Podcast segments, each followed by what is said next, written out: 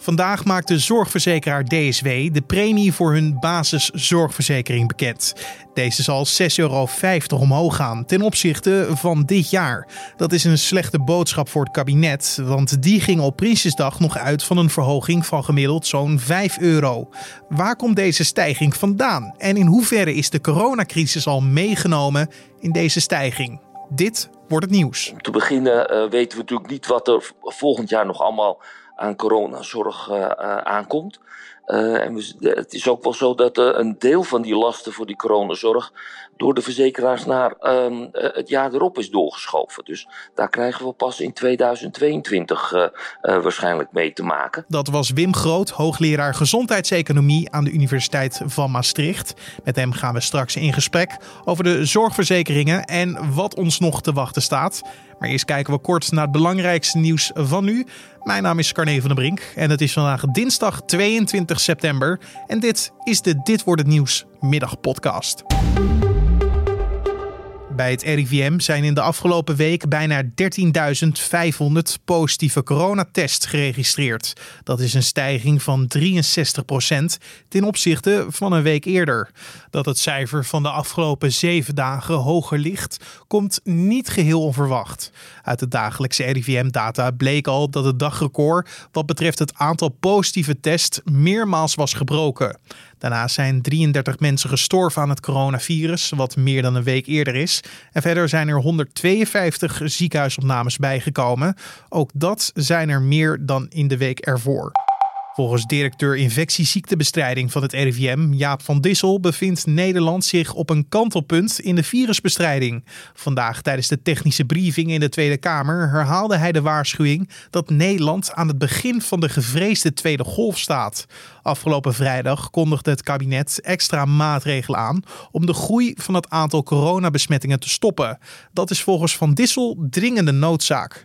Minister van Financiën Wopke Hoekstra waarschuwt dat er de komende tijd nog meer berichten zullen verschijnen over witwaspraktijken. Trouw, het Financieel Dagblad en onderzoekscollectief Investico berichten daar maandag uitgebreid over. Na internationaal onderzoek rond documenten van de Amerikaanse anti-witwasautoriteit FinCEN en geheime bankdocumenten. Uit de documenten blijkt onder meer dat twee Nederlandse bedrijven mogelijk miljarden illegale dollars hebben weggesluist uit Rusland. Rijke Russen konden zo in het geheim hun geld naar het westen verplaatsen. Een dochteronderneming van ING in Polen speelde daarbij een belangrijke rol. De rechtbank van Drenthe heeft de 40-jarige Paul Den B. veroordeeld tot 7 jaar cel. Dit voor doodslag op zijn driejarige zoontje. De jongen werd vorig jaar in december in het Noord-Willemskanaal gevonden en overleed twee weken later. De rechter meent dat Den B. te weinig deed om zijn zoontje te redden uit het water. Ook moet de man zijn ex-partner een schadevergoeding van ruim 21.000 euro betalen. Zorgverzekeraar DSW maakt traditioneel altijd als eerste bekend hoe de zorgpremie voor het komende jaar eruit zal gaan zien. Deze ochtend kwamen ze met de mededeling dat de premie voor een basiszorgverzekering komend jaar met 6,5 euro omhoog zal gaan. Dit valt slecht uit voor de politiek, want tijdens Prinsjesdag ging het kabinet nog uit van een verhoging van gemiddeld zo'n 5 euro per maand.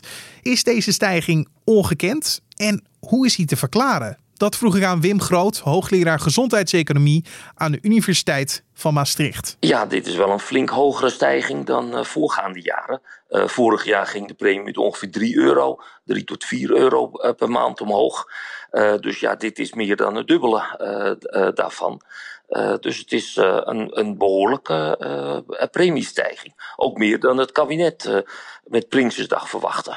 Een flinke stijging dus, maar waarom valt die zo hoog uit? Nou, een belangrijke reden voor de premiestijging dit jaar uh, zijn de gestegen uh, salarissen in de zorg. Uh, verpleegkundigen hebben er op 1 januari 5% salaris bijgekregen.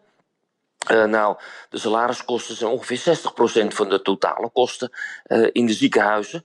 dus ja, die ziekenhuiskosten gaan daardoor omhoog en daarmee ook onze premie.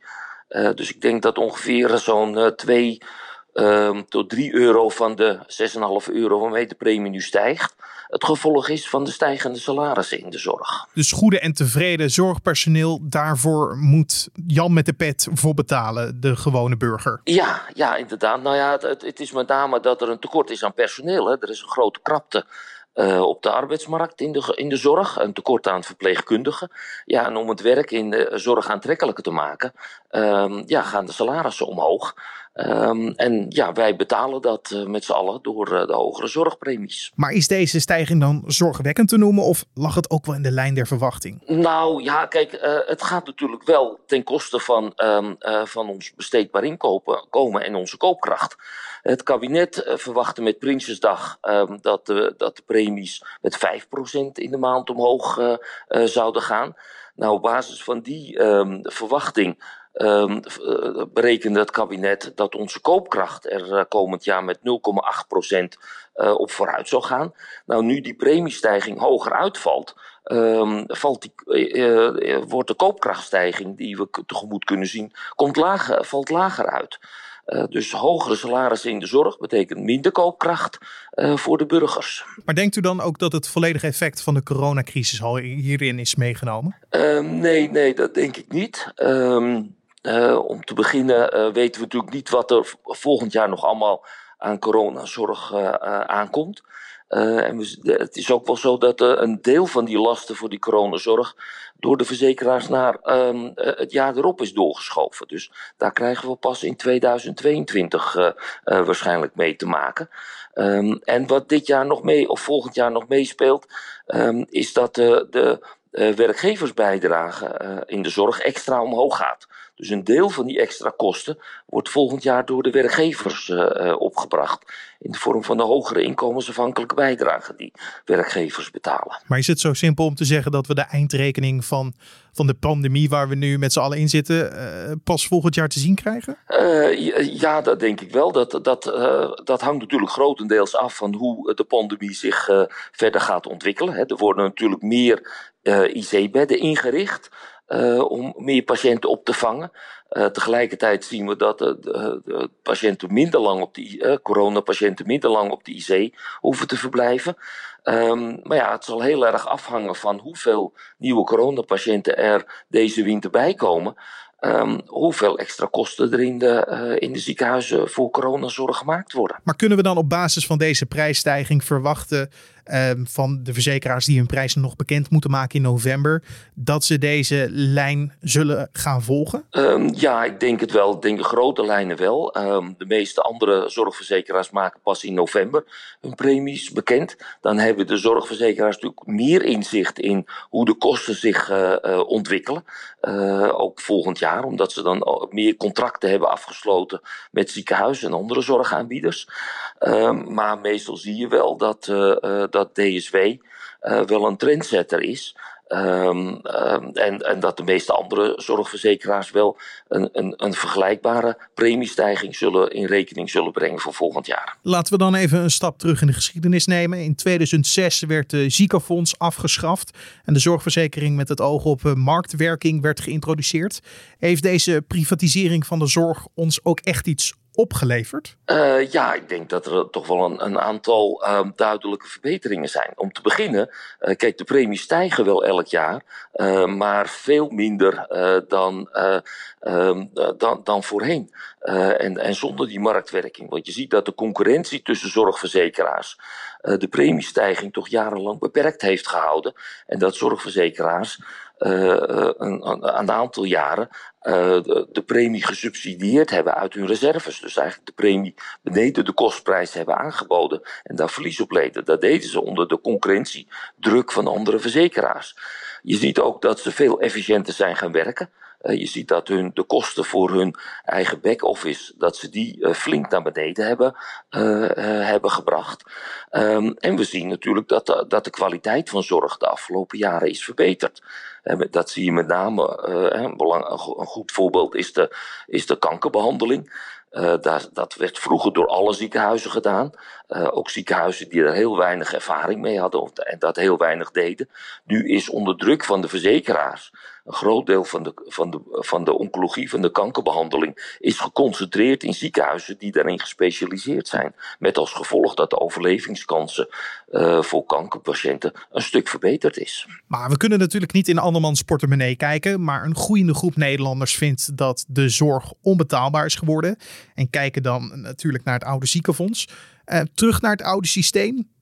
Zou dat een optie zijn? Um, nee, terug naar het oude systeem is denk ik uh, uh, niet denkbaar. Overigens hadden we natuurlijk een, systeem, uh, een, een, een, een duaal systeem. Um, met natuurlijk een ziekenfonds voor mensen met de lage inkomens.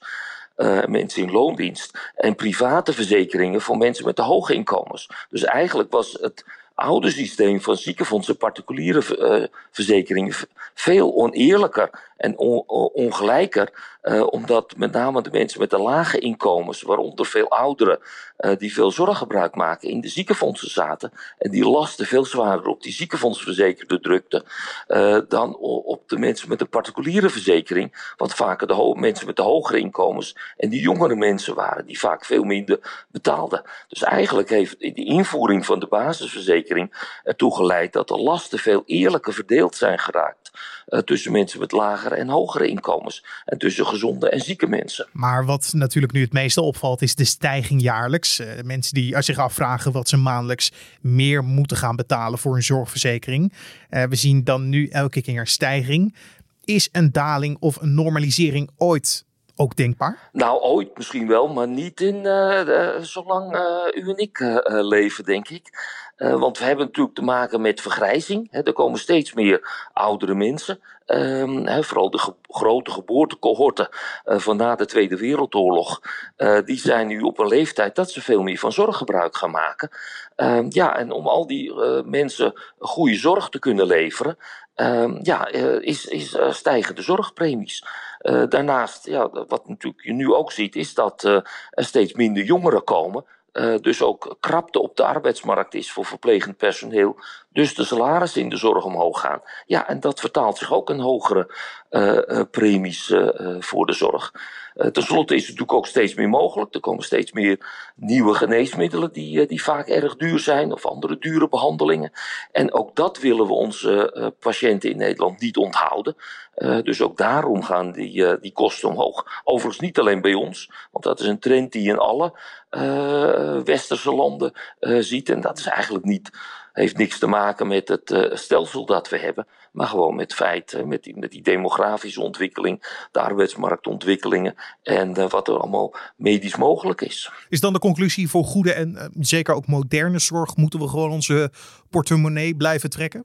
Uh, ja, als, we, als wij dat belangrijk vinden, en we vinden dat uh, in toenemende mate natuurlijk belangrijk, en we zijn gelukkig in staat om daar ook voor te betalen, ja, dan zullen we toch moeten accepteren dat ook in de komende jaren die premies omhoog gaan. Je moet natuurlijk wel alles aan doen om dat zoveel mogelijk te beperken, door te kijken of, of het niet efficiënter gewerkt kan worden, of het niet onnodige kosten gemaakt worden, onnodige behandelingen worden gedaan.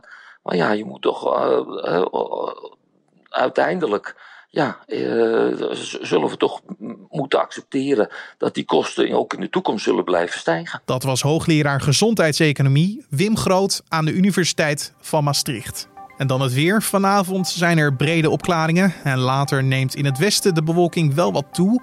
De minima liggen tussen de 8 en 13 graden. Morgen start de dag nog met zonnige perioden. En vanuit het westen neemt de bewolking dan langzamerhand wat toe. En in de loop van de dag kan er een bui vallen. Eerst in het westen, maar later ook elders in het land. Het wordt 20 tot 24 graden en er waait een matige tot vrij krachtige zuidwestelijke wind. En om af te sluiten nog even dit. Ze leven vooral in de tropen en subtropen en ze leggen eieren op de Surinaamse, maar ook op de Afrikaanse westkust. Waar heb ik het dan over? Ik denk niet dat je het zomaar kan raden. Ik heb het over de lederschildpad, die vandaag in Nederland is ontdekt.